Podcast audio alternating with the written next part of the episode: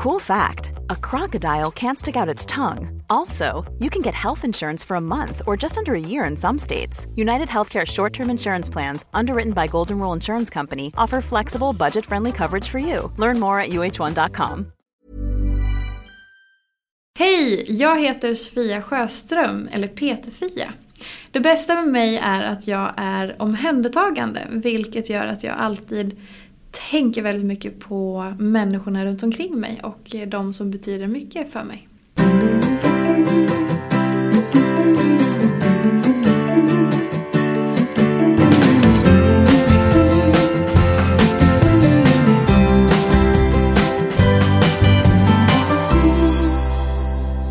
Hej Sofia!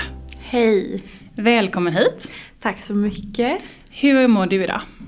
Eh, jo men som jag sa till dig eh, innan så idag mår jag jättebra. Eh, hade du frågat eh, förra veckan, typ i fredags, då hade jag sagt att det var eh, då var jag väldigt djupt nere. Då var det liksom skit på massa olika plan. Eh, jag är väldigt sådär hög eller låg. Eh, men idag känner jag har haft en bra dag så att jag känner mig jätteglad idag. Mm. När allt är skit, är det att alla grejer är dåliga då eller är det en stor grej som blir jätte, eller en grej som blir jättestor? Nej, det är nog mer det första. Att det är ofta är det att jag känner att många, många mindre saker samlar ihop sig och blir en stor skithög. Och så vet jag inte riktigt hur jag ska hantera den eller liksom hur jag ska reda ut alla de här små knutarna. Det är ungefär som att det är ett långt rep och sen blir det knut på knut på knut på det här förbaskade repet och jag arbetar för att liksom knyta upp allting. Men så kommer det en ny knut på bakom mig som jag inte såg och så håller det på sådär. Eh, och jag tycker ofta att det är så livet går lite grann i perioder. Att man har sina lätta perioder där allting bara flyter på och det är så skönt och härligt och man är glad och mår bra och så får man snälla saker till sig av livet, typ. Lite flummigt. Um, och sen så får man andra perioder där allting bara verkar så här, ja men en olycka kommer sällan ensam, att man får massa saker samtidigt. Så här, ja men nu hände den där dåliga saken och sen så kände jag mig jätte-PMS i den dagen och sen så kunde jag inte hantera det här riktigt bra och sen så bara blir så. Men det vänder, det Mm. vänder nästan alltid. Men känner du när du vaknar på morgonen om det är en bra eller dålig dag? Gud ja! alltså ja. Jag fick faktiskt en, eh, en fråga om det i bloggen och för det var någon som frågade så här, men du skriver mycket om att du tolkar din kroppssignaler och att du liksom pratar med din kropp efter att jag har varit utbränd och sådär. Hon bara, men vad betyder det? Vad, hur gör man det? Och jag bör, så började jag fundera på det. Så jag, tänk, jag har skrivit upp att jag ska skriva ett sånt blogginlägg men jag har inte hunnit än. Men det, det handlar om att så här, jag det går kanske på en millisekund, alltså det, det går så jäkla snabbt. Men det är bara som en snabb känsla som skannar igenom. Ungefär som när man får en intuition eller en magkänsla. Så känner jag direkt när jag vaknar. Så att det är liksom... jag vet Varje morgon? Ja, nästan. Eller det är liksom som jag skannar av och så bara... Ja, vad skönt. Du bara tralala, hoppade jag upp där och så var det ganska bra. Eller så bara så här är jag som en sten och jag kommer fysiskt inte upp och så bara helvete det här blir tungt. Jaha. Får jag börja arbeta mig igenom det här steg för steg så. Mm. Eh, så det, ja, det kan skilja. Men de dagarna som är tyngre, eh, försöker du vända dem eller för, låter dem vara dåliga liksom? Jag försöker att inte sätta stämpeln att så här, det här är en dålig dag och så måste det förbli. För att jag har, ett, jag har lärt mig att jag har ett mönster. Att jag mår ofta som sämst på morgon, förmiddag, dag. Men sen brukar det alltid vända på eftermiddagen och kvällen. Och det handlar ofta om att jag tar mig ut på eftermiddagen. Eh, jag kan, min sambo kommer hem och så gör han mig glad för att han anstränger sig. Eller, eller att jag har fått perspektiv på saker och ting på eftermiddagen och typ lugnat ner mig i mitt lilla drama eller så. Så att jag, liksom, jag mår alltid bättre på kvällen. Det var samma sak när jag var utbränd. När jag, om jag hade glada perioder då var det alltid på kvällen. Ehm, så, så det är liksom ett mönster att jag har. Att jag vet att är jag pigg och glad på morgonen så kommer det antagligen hålla i sig. Eh, Men jag försöker att låta ja, men de dåliga dagarna vara liksom, de får vara som de är men jag kan väl också vara ganska trygg i att det kommer antagligen vända innan jag går och lägger mig. Så det kan, ja, jag har väl jag har försökt tolka mina egna beteenden och mönster och sådär. Mm. Eh, Men jag tror inte på att man ska sätta så här, hela den här dagen är skit nu. Utan jag tror att man ska försöka säga, ah, ja men just nu så känns det jobbigt. Och så är man lite snäll mot sig själv så kanske det vänder om en timme eller tre eller sådär. Mm. Men jag frågade ju det innan också. Det här med att det är antingen jättebra eller jättedåligt. Mm. Eh, har det blivit en skillnad efter din utmattningsdepression? Precis. Ehm, ja, jag tror att hela jag har blivit en skillnad sen eh, med min sjukdom. För att dels, eh, så här, jag, gick, jag blev sjuk när jag var 24. Eh, och innan det så var jag annorlunda på väldigt många olika sätt. Dels så var jag väldigt konflikträdd, jag var väldigt eh, hade inte så mycket åsikter, jag var ganska osäker. Jag kände inte att jag hade kanske riktigt rätt att så här, yttra mig. Jag kunde, var inte trygg i att kunna argumentera i diskussioner och jag var ganska sådär vanlig och liksom lite hängde på. Jag hängde kanske med några coola tjejer, kompisar, men jag var inte den coola själv och lite så. Dåligt självförtroende och sådär. Och sen så har jag alltid vet, jag har alltid känt att jag har en annan sida av mig själv som är mer jag. Ehm, men sen kommer jag också från en liten stad eh, där man inte ska sticka ut. Man ska inte tro att man är något. Man ska liksom vara ganska som alla andra för att det ska vara lugnt och tryggt och skönt på det sättet. Så att då har jag liksom blivit inplacerad i det här facket. Och så fort jag har försökt att vara den jag har känt att jag kanske kan vara innerst inne, en starkare version av mig själv, så har den blivit nedtryckt. Eller fått skitsnack bakom ryggen eller så. Ehm, Så i och med utbrändheten, det blev väldigt långt svar. Jättebra tycker jag. Mm. I och med utbrändheten så har jag ju tvingats lära mig mer om mig själv, mitt beteende, mina svagheter, mina styrkor. Och på det sättet så har jag, och jag har gått i terapi massor, jag har gått personlig utveckling och blaha blaha blaha. Innan jag kom hit har jag varit hos en coach som jag går till och sådär. Så jag har liksom kunnat bygga, jag kraschade och nu har jag aktivt kunnat bygga tillbaka mig själv och mer landa där jag vet att jag ska vara. I en tryggare, bättre, eh, mer självsäker, lugn person som är såhär, det här jag gillar det eller gillar det inte. Behöver inte bry mig så mycket och liksom sådär. Så att, ja, det har varit ett hästjobb men det har varit eh, väldigt spännande. Mm. Och som sagt, väldigt stor skillnad. Absolut. Ja, hur långt har du kommit på den resan skulle jag säga? Ehm, jag har kommit så pass långt att jag kan... Jag ser tydligt så här... Jag tror, jag tror och hoppas att jag har ganska bra självinsikt. Ehm, jag är medveten om eh, många svagheter som jag fortfarande har. Jag tycker, jag tycker att jag ofta kan sortera, okej men nu händer det här och jag reagerade så på grund av det här och det här. Eh, sen så är jag ju inte på något vis perfekt eller jag tror inte att man blir klar och sådana saker. Jag behöver ju öva på att anamma alla de här insikterna och fortsätta utvecklas. Eh, men jag, jag mår ju bättre på ett annat sätt idag än vad jag gjort tidigare.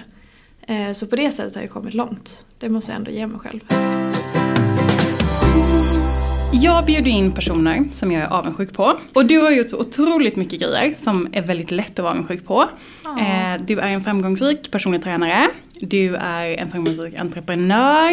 Eh, du är en av Sveriges största hälsobloggar, träningsbloggar. Du har gjort webb-tv. Du, har, du driver en podcast. Du har vunnit priser som så här, årets inspiratör. Årets toppinspiratör till och med. eh, du har skrivit en bok. Ja. Eh, du har en bok på gång. Alltså det är otroligt, det, är liksom så här, det tar inte slut. Men det finns egentligen två grejer som jag är extra avundsjuk på dig. Och den ena har du varit inne på lite. Men den, den första grejen jag tänker på är att det känns som att du har hittat en balans Mm. i ditt liv. Stämmer det? Det tycker jag. Eh, sen så är det inte... Balans är ju inte någonting man får och sen har man det. Utan jag jobbar ju hela tiden extremt hårt för min balans. Eh, och det är många gånger som jag är i obalans. Men jag strävar hela tiden efter att skapa tillbaka den balansen. Och som eh, med att ha, jag brukar säga att jag nu lever ett friskt liv men jag har min utbrändhet i bakfickan. För att det är ingenting som jag bara kan ignorera eller säga att ja men nu är jag frisk och det har aldrig hänt och nu kan jag leva på som vanligt. För det tror jag inte riktigt att jag kommer kunna göra. Eh, så för mig är balans både en överlevnadsstrategi eh, för att hålla mig på den friska sidan. Men det är också ett sätt att eh, det är ju på, på något vis är det, på det privata planet så är det en överlevnadsstrategi och en välmående strategi också. Och på det professionella planet så är det mitt jobb. att, att leva och ha och prata om balans. Ehm, så i och med att balans är liksom mycket av mig på flera olika, på olika plan och så, så är det ju extremt viktigt. Men ehm, det kommer inte gratis och jag gör väldigt många val varje dag för att jag ska behålla eller skapa eller komma tillbaka till balans. Och vad är det för val? Ja, alltså jag försöker, min kille, eller min, min blivande man ska ja, jag till och med grattis. säga. Tack. Det blir så konstigt, man bara, min kille, nej just det, min okej okay då. Mm. uh, han har lite svårt att förstå, han bara, men Fia du är ju frisk. Jag bara, ja, i dina ögon kanske jag är det. Men han, han ser ju inte alla de här grejerna jag gör varje dag för att leva ett friskt liv. Så jag tycker inte om att använda ordet friskt. Men, och det handlar om att jag vill balansera. Så här, okej, okay, men jag är på och sen är jag av och nu så är det sådär. Ehm, så exempel på vad jag gör varje dag. Jo men till exempel att jag, jag prioriterar min egen hälsa före allt annat. Det kan låta ganska egoistiskt och det är det på ett, ett sätt men det är också ganska smart för att jag blir då en, en bättre människa, en bättre vän, en bättre eh, fru snart, en bättre liksom, jag blir bättre på jobbet och liksom är snällare mot mig själv. Ehm, så när jag prioriterar min hälsa så betyder det att har jag bokat in någonting som jag känner att det här orkar inte jag med idag eller det här vill jag inte idag eller det här passar inte, då bokar jag alltid av. Och jag har aldrig dåligt samvete för det. Jag kanske känner att så här, det här var riktigt jobbigt och jag borde vara bättre än så här. Men jag försöker att så här, okej okay, men du kan känna så men det är inte sant att du är dålig för att så här, det är bra att jag bokar av det eller sådär. Och jag kan, ehm, ja alltså jag försöker liksom hela tiden att bygga det här, okej okay, har jag jobbat över ikväll? Till exempel. Imorgon kväll, då ska den vara helt tom, då ska jag ligga på soffan och ska jag ta det lugnt. Har jag eh, rest flera helger i rad eller varit på så här, eh, vi har haft besök och vi har haft bokade saker, då ska det vara några helger som är tomma i kalendern. Alltså balans kan ju vara liksom väldigt mycket, har jag ätit väldigt mycket vegetariskt och grönsaker, då vill jag ha min kanelbulle till slut. så att det är liksom på, det är balans på massa olika plan helt enkelt. Mm.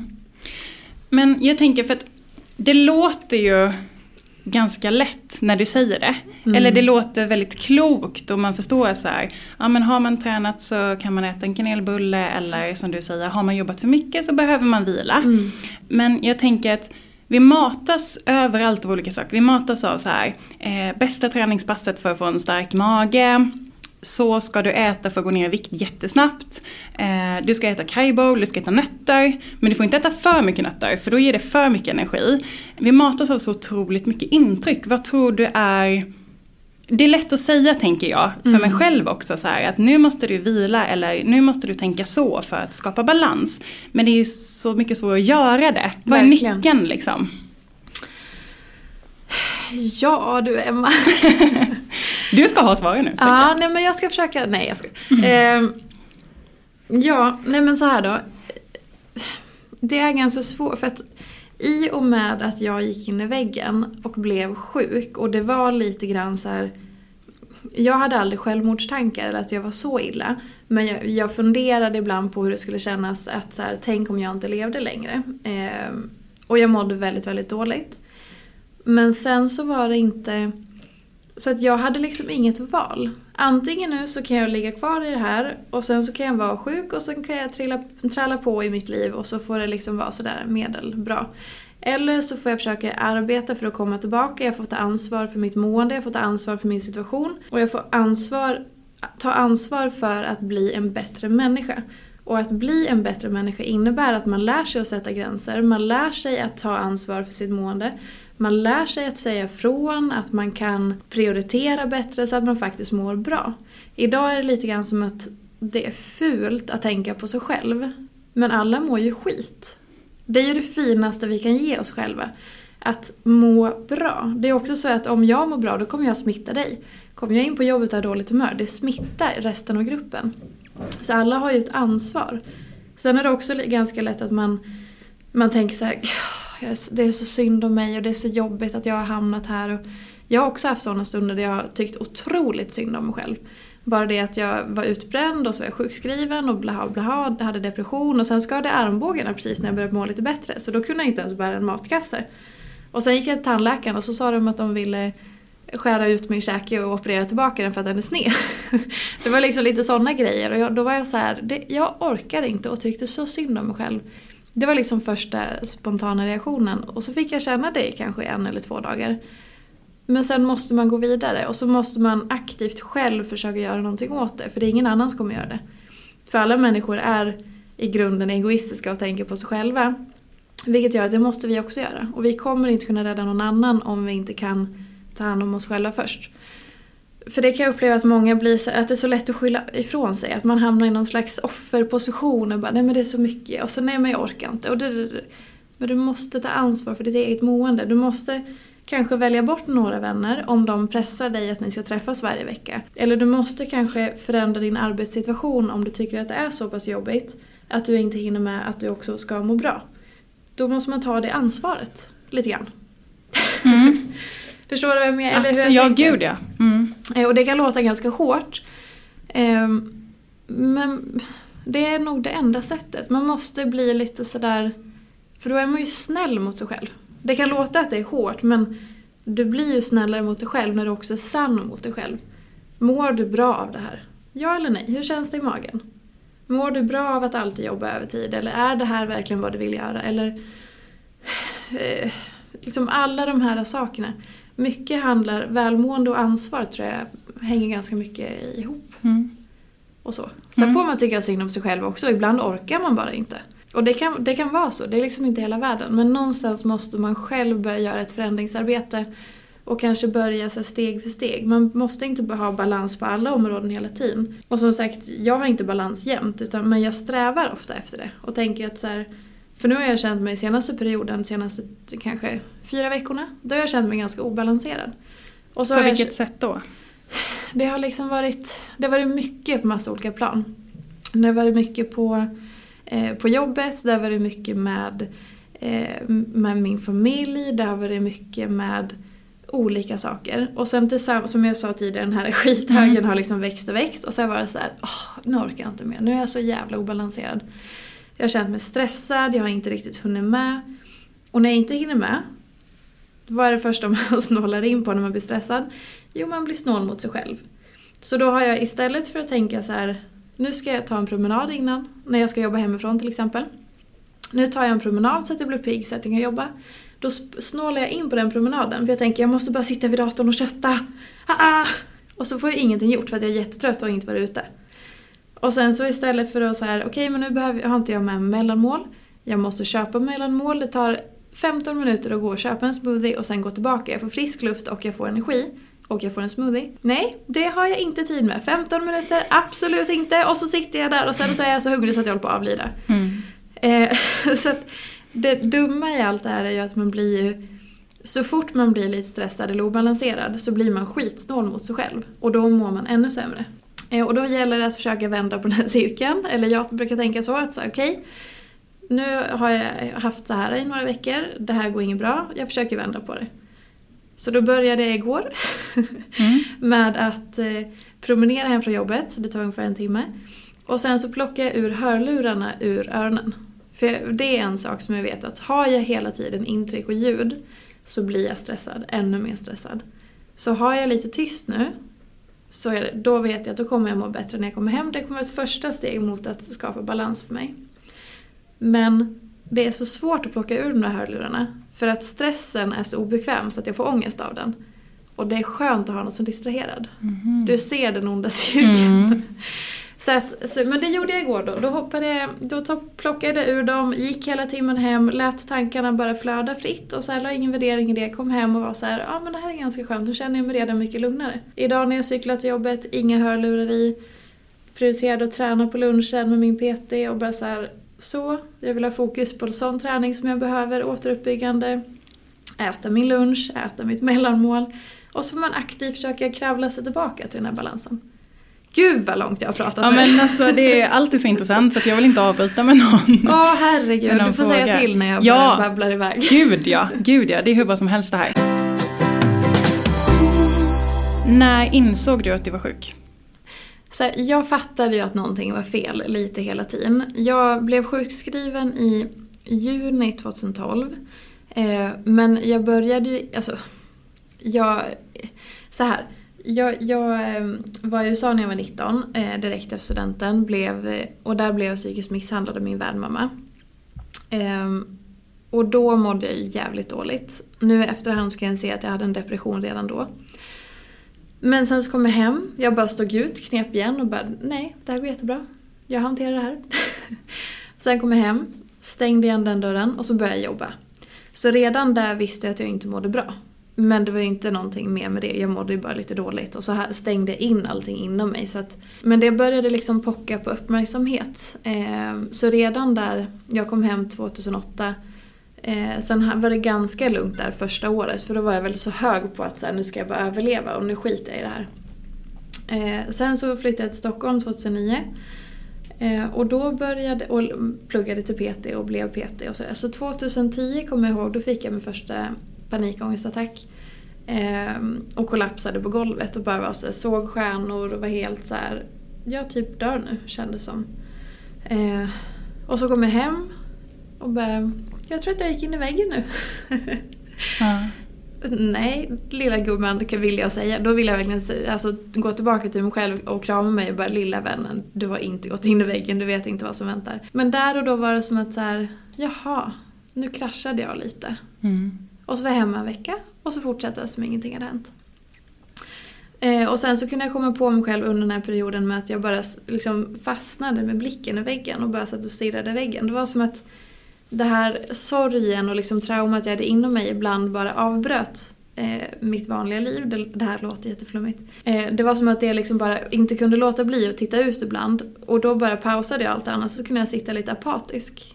Och så kunde min kille komma hem och bara Varför är det typ kolsvart i hela lägenheten och du sitter där och ser ut som ett lik i soffan och rör på, inte på dig? Men satt du så länge då? Ja, men jag kunde sitta en halvtimme, en timme ibland och bara så stirra och vara helt så här, alltså apatisk Gud. verkligen. Och var helt så här, ja. Och jag, det, då, då hade jag ingen aning om någonting. Nej. Alltså jag bara stängde av och så bara mm. ja, hantera. Så att eh, det har jag liksom följt med mig hela tiden. Um, och sen, ja, men sen blev det mer påtagligt ju närmare vi kom. 2011, 2012. Jag var mer och mer stressad och hälsade på syrran och blev så här gäspade konstant. Alltså inte så här att man gäspar tre gånger utan dygnet runt så gäspade jag. Mm. Nästan varje timme. Jag blev laktosintolerant eh, åtta månader innan. Bara hur, hur kan man bli laktosintolerant hur som helst? Visste inte jag. Eh, ja, så det var massa sådana saker och liksom under en period. Och sen så vart det ju en, en rejälare krasch där precis innan. Men då ville jag resa mig och gå till jobbet. mm. Men varför tror du att det är så? Varför tror du att du fick ju väldigt många signaler innan 2012. Varför tror du att du, inte, du med många andra inte tog den på allvar? För att jag visste inte då någonting om psykisk ohälsa. Jag visste inte att man kan gå till doktorn för att man mår dåligt i huvudet.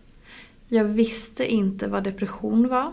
Jag visste inte att man kunde vara alltså utbränd. Det, hade, det var, trots att det här bara är fyra år sedan så kunde jag ändå få för mig, alltså det var som att det händer inte sådana som mig. Eller sådana unga som, som mig. Utan det var liksom gamla gubbar inom näringslivet som var utbrända. Eller så. Eh, hade aldrig hört någon prata om det. Hade aldrig hört någonting i skolan om att man kunde må dåligt mentalt. Eh, hade hört att någon kanske hade en depression men det var ingenting jag visste. Så det, jag tror att jag saknade totalt kunskap. Och det var liksom, det, har aldrig, det är ingen som har sagt, eller jag har aldrig pratat med någon i min närhet som har haft depression eller ångest eller Det är ingenting vi har pratat om. Någonsin. Vilket är helt sjukt så här fyra dagar senare. Det enda jag pratar, nej, men en stor del av det jag pratar om idag i offentliga sammanhang är ju just det här. Mm. Och det är väl därför jag har valt att göra det, för att jag tycker att det är så jädra viktigt. Hade jag vetat då det lite mer, då hade jag kanske vågat söka hjälp tidigare och mer accepterat och fattat lite tidigare vad det handlade om. Mm. Och det var ingen annan i min närhet eller på jobbet eller som sa någonting heller. Folk har ju sagt i efterhand att de såg. Och då blir jag så här, varför mm. sa ni ingenting då? Eller varför var det ingen som bara, hallå, på riktigt, hur mår du nu? Ställ en fråga. Mm. Hur mår du? Se personen i ögonen och bara på riktigt, lyssna på svaret. Vad skulle du säga är, var det som gjorde att du lyckades ta dig ur det? Dels faktiskt att jag hade det jobb jag hade. Att jag hade bloggen som fick liksom... Jag fick ju sån enormt gensvar varenda gång jag skrev om det. När jag berättade om det var, det var ju några idioter, ärligt talat, som så här ifrågasatte eller började mm, håna och tyckte att det var så jävla löjligt och ifrågasatte hur en hälsosam hälsoprofil kan vara, ha psykisk ohälsa och så. Eh, men, och mammor som tyckte att det var helt fruktansvärt att jag var trött för att jag hade ju inga barn. Och man kan ju inte vara trött om man inte har några barn och sådana saker. Men det var nog framförallt att jag fick sån gensvar så att jag kände att det här jag säger gör skillnad för några människor där ute. Genom att jag berättar så förstår de tidigare vad de är med om eller vilka symptom de har. Eh, jag har en helt fantastisk sambo som har hjälpt mig jätte, jättemycket genom hela perioden så han är en stor, stor anledning. Och sen också tror jag min egen min egen drivkraft att så här, nej nu tar jag tag i det här. Som jag sa tidigare, så här, ja, men jag är ledsen och tycker synd om mig själv en dag eller två. Men sen ska jag fan lösa det här. Och det är någonting som jag, jag liksom med detta så har jag insett att jag har en ganska stånd, stark sån här doer i mig mm. som är så här, nej nu löser vi det här och jag är ganska lösningsorienterad. Eh, vilket gjorde att jag har gått i typ hos fyra olika terapeuter, jag har gått i kroppsterapi, jag har gått i kinesiolog, eh, kiropraktor, akupunktur. Ryan Reynolds här från Mint Mobile. Med priset på nästan allt som går upp under inflationen, trodde vi att vi skulle bring våra priser down. So to help us, we brought in a reverse auctioneer, which is apparently a thing. Mint Mobile unlimited premium wireless. Ready to get 30, 30, bit to get 30, bit to get 20, 20, 20, bit to get 20, 20, bit to get 15, 15, 15, 15 just 15 bucks a month. So, Give it a try at mintmobile.com/slash switch. slash $45 up front for 3 months plus taxes and fees. Promo rate for new customers for limited time. Unlimited more than 40 gigabytes per month slows. Full terms at mintmobile.com. Join us today during the Jeep Celebration event. Right now, get 20% below MSRP for an average of 15178 under MSRP on the purchase of a 2023 Jeep Grand Cherokee Overland 4xE or Summit 4xE. Not compatible with lease offers or with any other consumer incentive offers. 15,178 average based on 20% below average MSRP from all 2023 Grand Cherokee Overland 4xE and Summit 4xE models in dealer stock. Residency restrictions apply. Take retail delivery from dealer stock by 4 1. Jeep is a registered trademark. Person, tre olika personliga tränare, jag har provat olika kosttillskott, jag har provat olika kost, jag har provat att lägga om mitt liv, jag har bollat med arbetsuppgifter, jag har haft olika kontor, arbetsplatser, blaha blaha blaha. Allting för att testa. Funkar det här? Hur mår jag av det här? Är det här bra? Är det här bra? Inte bra, bra, bra så här, Gått till olika läkare och allting. Um, och så jag har orkat ta mig framåt hela tiden. Det har varit kanske ett steg fram och så fyra bak. Men då har jag till slut kravlat mig tillbaka till det första. Stannat lite där och sen kanske orkat ta ett halvsteg och två bak och så har jag liksom hållit på sådär hela tiden. Då kommer vi in på andra anledningen till att jag är avundsjuk på dig. Och det är det här att det känns som att särskilt efter då din sjukdom att du har tagit makten över ditt liv. Mm. Och det är verkligen det här som du pratar om nu. Eh, det här som du nämnde innan med att du tar ut luren när du går fast du vet att du kommer höra massa stressade tankar och idéer liksom. Har du makten över ditt liv? Gud vilken intressant fråga. Eh, jag har fått... Om, ja, om, om man ska svara exakt på den frågan så ska jag säga jo, men jag har skapat mig någon slags makt i och med att jag har tvingat mig själv att lära känna mig själv så otroligt väl. Eh, jag har också behövt liksom se hela mig helt ofiltrerat. Okej, okay, men nu vet jag att, som, som jag vet direkt när jag börjar bli stressad, då sätter jag på, när jag kommer hem, då sätter jag på min tv-serie Vänner i bakgrunden och så går jag runt, bär jag runt den datorn hela tiden med vänner i bakgrunden för jag vill inte att, att det ska vara tyst för att då vet jag att då måste jag ta hand om den här ångesten eller den här stressen eller det som är obekvämt i mig. Och det är ett mönster som jag hade när jag var sjuk. Det gick inte en dag under två års tid som jag inte hade vänner på i bakgrunden när jag var ensam hemma. Vilket jag ju då var i och med att jag var sjukskriven ett år. Ehm, och det vet jag är en stor varningssignal idag. För att den serien har jag som en snuttefilt. Den distraherar mig från allt det jobbiga. Och så fort jag sätter på vänner, börjar titta och jag tittar inte ens, jag bara har det i bak, i bakgrunden. Så vet jag att ja, nu är jag där igen. Nu har jag det här beteendet. Och sen så analyserar jag det beror på det här och det här. Och sen ibland så låt, tycker jag att det är okej. Okay. Så att säga okej okay, men jag kan, det, det, är ingen stor grej, jag kan behöva det just nu eller det kan vara okej. Okay. Och ibland så måste jag bara bryta direkt och göra någonting annat. Och ibland så får jag bara hantera där jag står så. så att, ja men makt på det sättet att jag har insikt och eh, kunskap om mig själv att, och att jag har tvingat mig att vara totalt ärlig med mig själv. Sen kanske inte alltid är ärlig mot alla andra. Fråga någon hur mår du? Då kan jag må skit och det är inte alltid jag säger att jag mår bra för att jag kanske inte orkar skylta med det. För jag tycker att jag skyltar ganska mycket med mitt mående i alla fall. Men, nej, men med mig själv så har jag tvingats att vara väldigt ärlig och eh, så. Och så mm. ja, jo men på ett sätt kanske. Mm. Ja. På tal om balans, på tal om att ta makten av sitt liv, så kommer jag in på tacksamhet. Mm.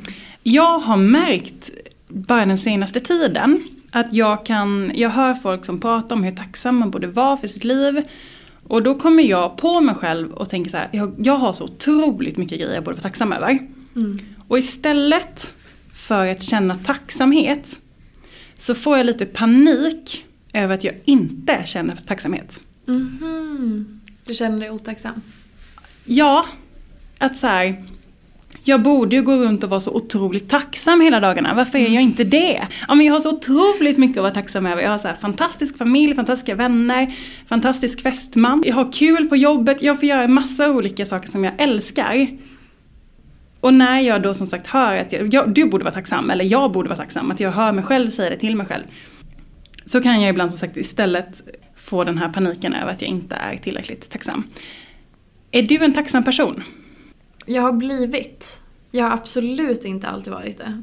Och jag, när jag var sjuk så hade jag inte heller, då hade, kändes det ju inte som att jag hade någonting att vara tacksam över. Eh, men senaste två åren när jag ändå har börjat leva ett vanligt liv igen ett, och ett friskare liv så är det har liksom drabbat mig så hårt att jag är genuint tacksam för att jag har eh, vänner eller bekanta och sådana som kanske inte har tagit sig lika långt eller kommit tillbaka lika snabbt eller sådana saker. Och sen också med tanke på allt som pågår i världen så, så blir det ännu mer förstärkt att det är självklart att känna tacksamhet men sen kan man ju inte hålla på att jämföra sin egen situation med alla som har det så hela tiden. Um, jo men jag har, det har liksom drabbat mig på senaste, senaste åren just för att det är så sjukt att det har gått så pass bra som det har gjort med tanke på vad jag var för några år sedan.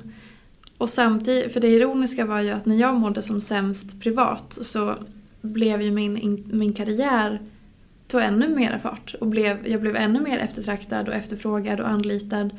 Så att, och det är ju också en intressant, men det var väl någon slags mening med det.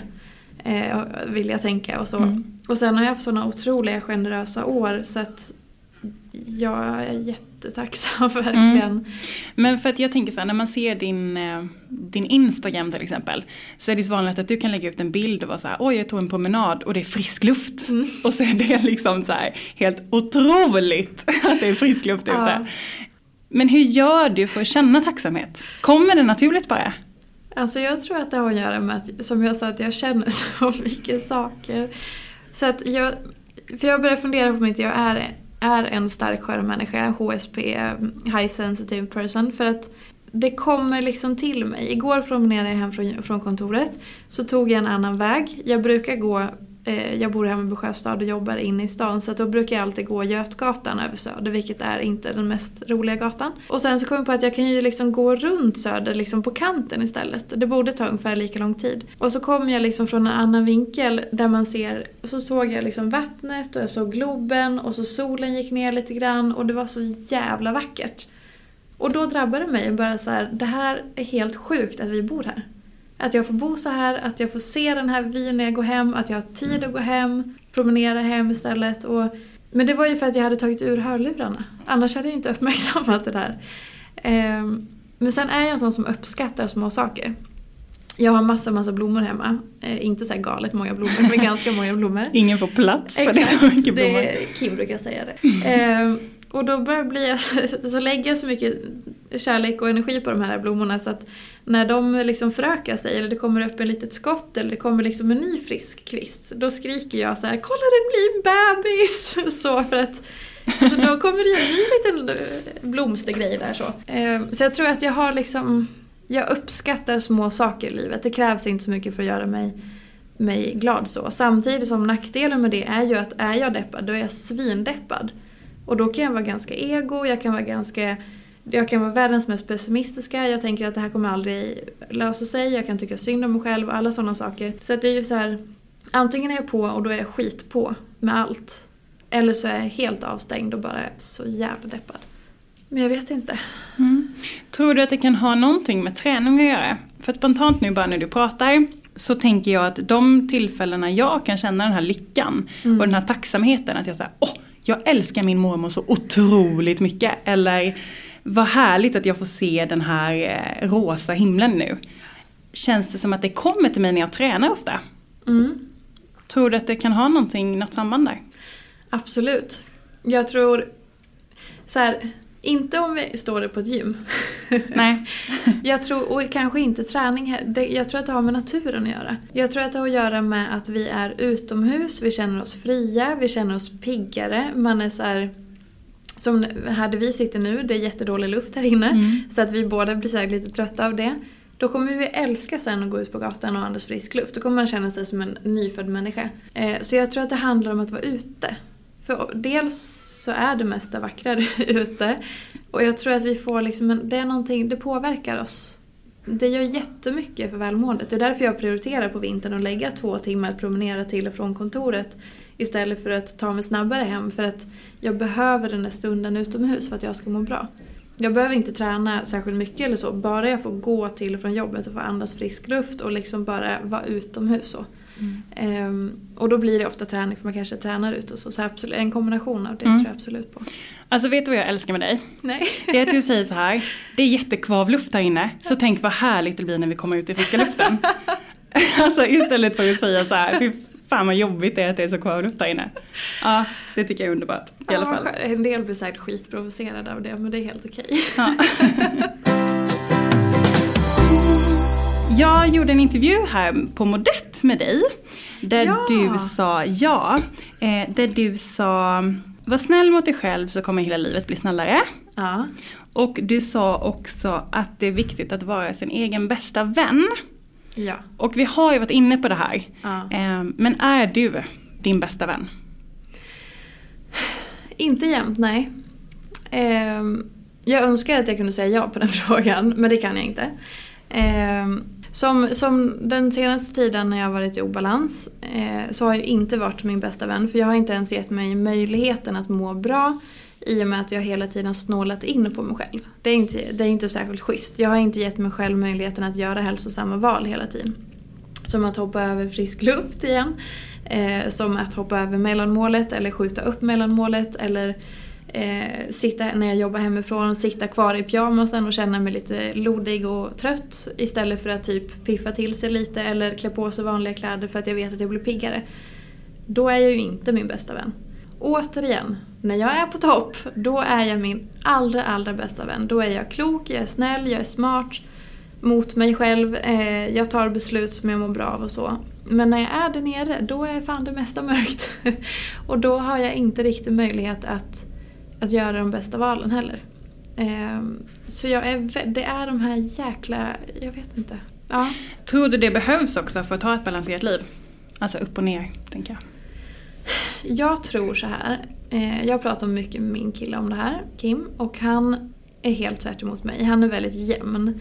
Han är som en skön sån här havsbris som bara så flyter fram genom livet. Han kan vara glad, och han kan vara lite så ner, liksom inte nere ens, men han är så här, bup, bup, bup, så. Varken eller lite så. Och ganska fyrkantig. Mm. Jag, jag är som sagt upp och ner. Vilket gör också att jag, jag tror att jag lever mer än vad han gör. Utan mm. att det ska låta jättehemskt. Men sådana som, eftersom jag känner så mycket, jag kan bli glad för att Blomman ska få bebisar. Eh, och jag kan också, jag, efter att jag haft en dålig period eller en dålig dag så blir jag ju urstark dagen efter. Eftersom jag har varit lite grann på någon slags liten botten. så att jag, liksom hem, jag har varit nere skit och sen så blir jag jätteglad och tacksam för att nu mår jag bra igen. Så jag tror att eftersom jag har så mycket känslor och det är liksom så så tror jag att jag på något sätt det blir lite rikare eller så. Och det kan han också se för att han är, han är ju väldigt svårflörtad. Mm. för att han Vadå blomman för bebisar, skiter det liksom. Mm. Eh, så, att, så att jag tror att det, jag är jättetacksam att jag har det här även om det är svinjobbigt vissa dagar och jag tror att det är ganska jobbigt att leva med för att på de sätten han inte vet riktigt är en bra dag eller inte. Mm. eh, så jag tror att det är bra. Mm. Jag kommer inte riktigt ihåg frågan va? Eh, nej, om det eh, och inte jag heller om jag ska vara ärlig. Men jag tycker det var ett bra svar i alla fall. Jag läste en text som du hade skrivit för några veckor sedan. Där du pratade om träning och sociala medier. Mm.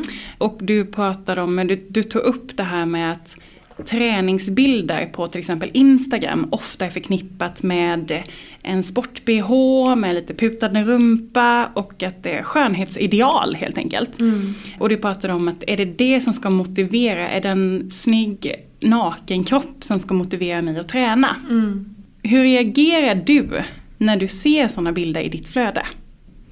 Jag blir, just nu så blir jag svinirriterad. Ehm, jag är så, jag följer inga sådana konton.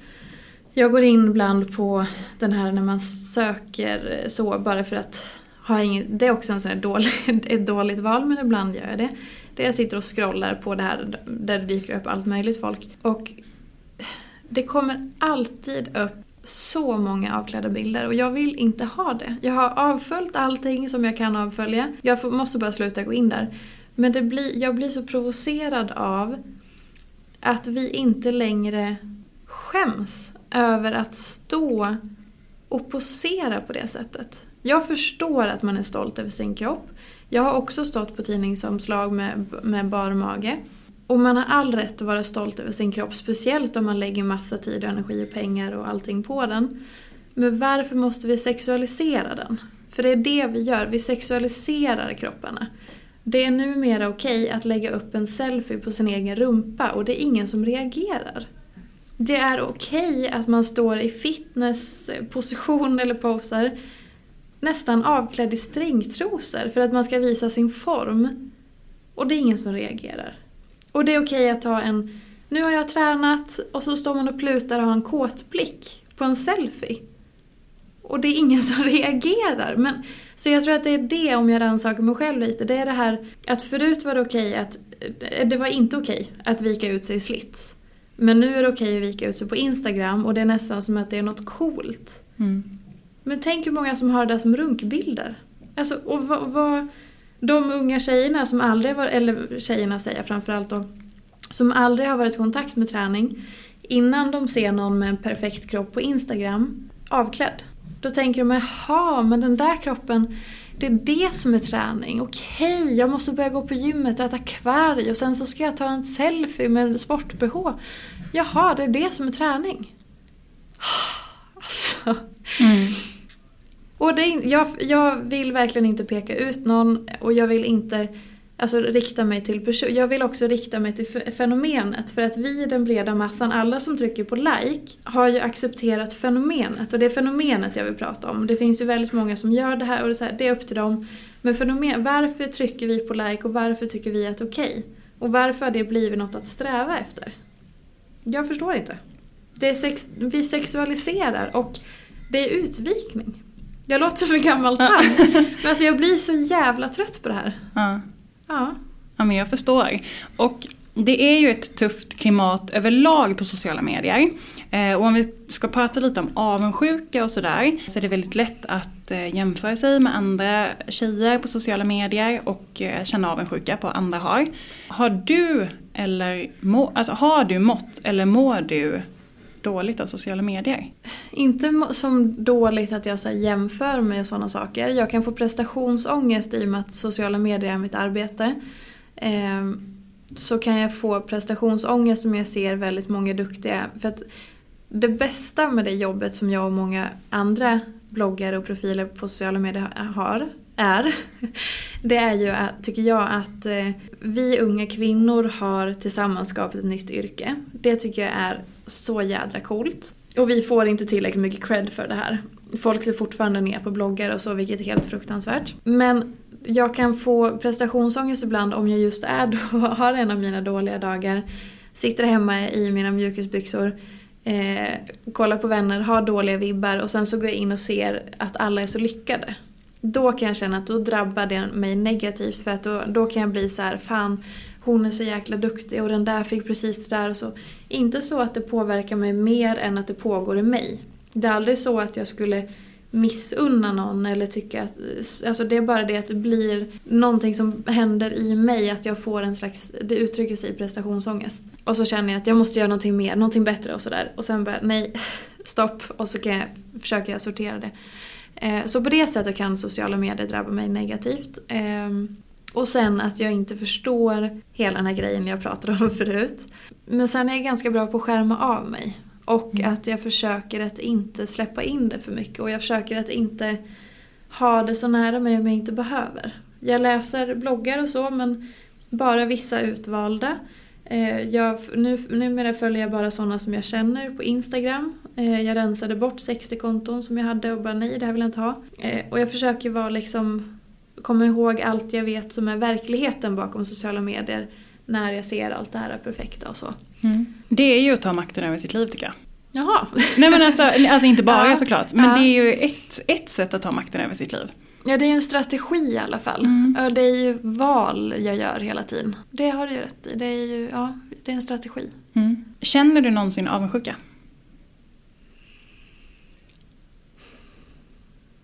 Nej. Jag... Inte av... Som sagt, jag kan känna prestationsångest. Eh, och jag kan känna att jag borde göra mer. Eller jag kan... Det kan jag vet inte om det är avundsjuka, men det är just att om jag ser att någon har lyckats med någonting och så blir jag stressad över att åh gud det går så bra för den och jag måste också liksom bättra på mig och herregud, herregud. Men jag tror att det mer är en, en prestationsångest än en avundsjuka. Mm. Um, det är så jag tänker, jag tror det i alla mm. fall.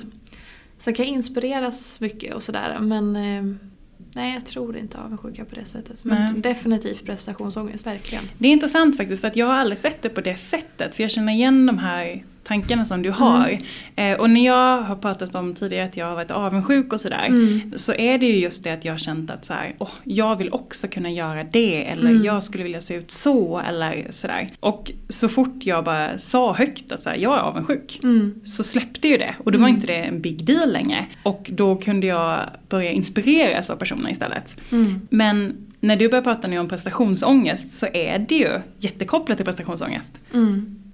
Jag tror att som jag ser det, eh, om jag skulle känna avundsjuka då är det någonstans att jag skulle vilja byta med den personen. Att jag känner att okej, okay, jag vill också se ut som henne eller jag vill ha det där jobbuppdraget eller jag vill eh, ha hennes hår eller och så. Och sen, att, sen kan man ju känna så liksom spontant, den tanken dyker upp. Men för att jag ska känna att det är avundsjuka så ska det nog bli någonting i mig. Eh, som en liten tagg som sitter kvar. Att jag hela tiden när jag ser den här människan känner den där kroppen vill jag ha. Eller att jag börjar bli missunnsam att fan varför ser hon sådär jävla bra ut och hon verkar ju inte vara något vidare trevlig och inte bra heller. Så då kan jag känna att det blir liksom en avundsjuka.